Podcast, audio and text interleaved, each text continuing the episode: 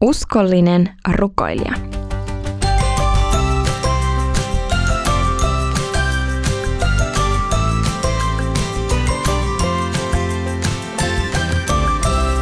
Donkey Body. Tämä on Donkey Body, podcast, jossa tehdään oivalluksia elämästä raamatun ja donkkilehden äärellä. Mun nimi on Iida, mahtava kun oot kuulolla. Tämän kerran aihe on uskollinen rukoilija. Ootko samaa mieltä siitä, että synttäreiden aika on jännittävää, koska silloin saa toivoa lahjaa? Joskus toivomus toteutuu, mutta ei aina. Pettymyksen jälkeen voi kuitenkin huomata, että tilalle tulikin jotain parempaa. Usein lahjan antajalla on jokin viisas ajatus taustalla. Rukoilemalla voimme pyytää erilaisia asioita, Joskus Jumala vastaa rukouksiimme juuri niin kuin pyysimme, mutta ei suinkaan joka kerta. Jumala on viisas ja tietää parhaiten, mikä on meille parhaaksi. Jeesus opetti meitä rukoilemaan niin, että pyytäisimme Jumalan tahdon tapahtumista kaikissa asioissa.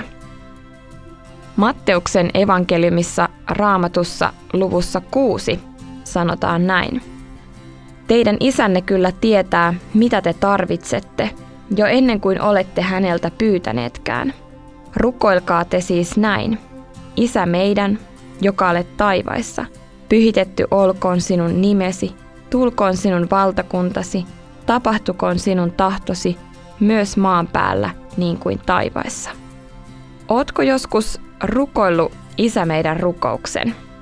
Jeesus opetti sen aikanaan opetuslapsille ja muille ihmisille, jotka uskovat häneen. Se on maailman kuuluisin rukous. Rukouksen kaksi ensimmäistä sanaa muistuttaa meitä siitä, että kaikki Jeesukseen uskovat on yhdessä Jumalan lapsia. Myös tänään ympäri maailmaa rukoillaan Isä meidän rukousta, jossa pyydetään, että Jumalan tahto saisi tapahtua – me ihmiset erehdytään ja teemme virheitä melko usein. Joskus joku asia voi tuntua aluksi tosi hyvältä idealta, mutta osoittautuukin huonoksi. Joskus saatamme pyytää taivaan isältä asioita, jotka eivät ole meille hyväksi. Jumala tietää täydellisesti, mikä meille on hyväksi ja mikä taas ei. Kaikissa asioissa voi siis luottaa ja turvata taivaalliseen isään. Rukoillaan.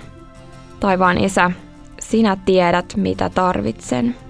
Tapahtukoon sinun tahtosi. Amen. Ja sitten kysymys, mitä tahtoisit pyytää taivaan isältä?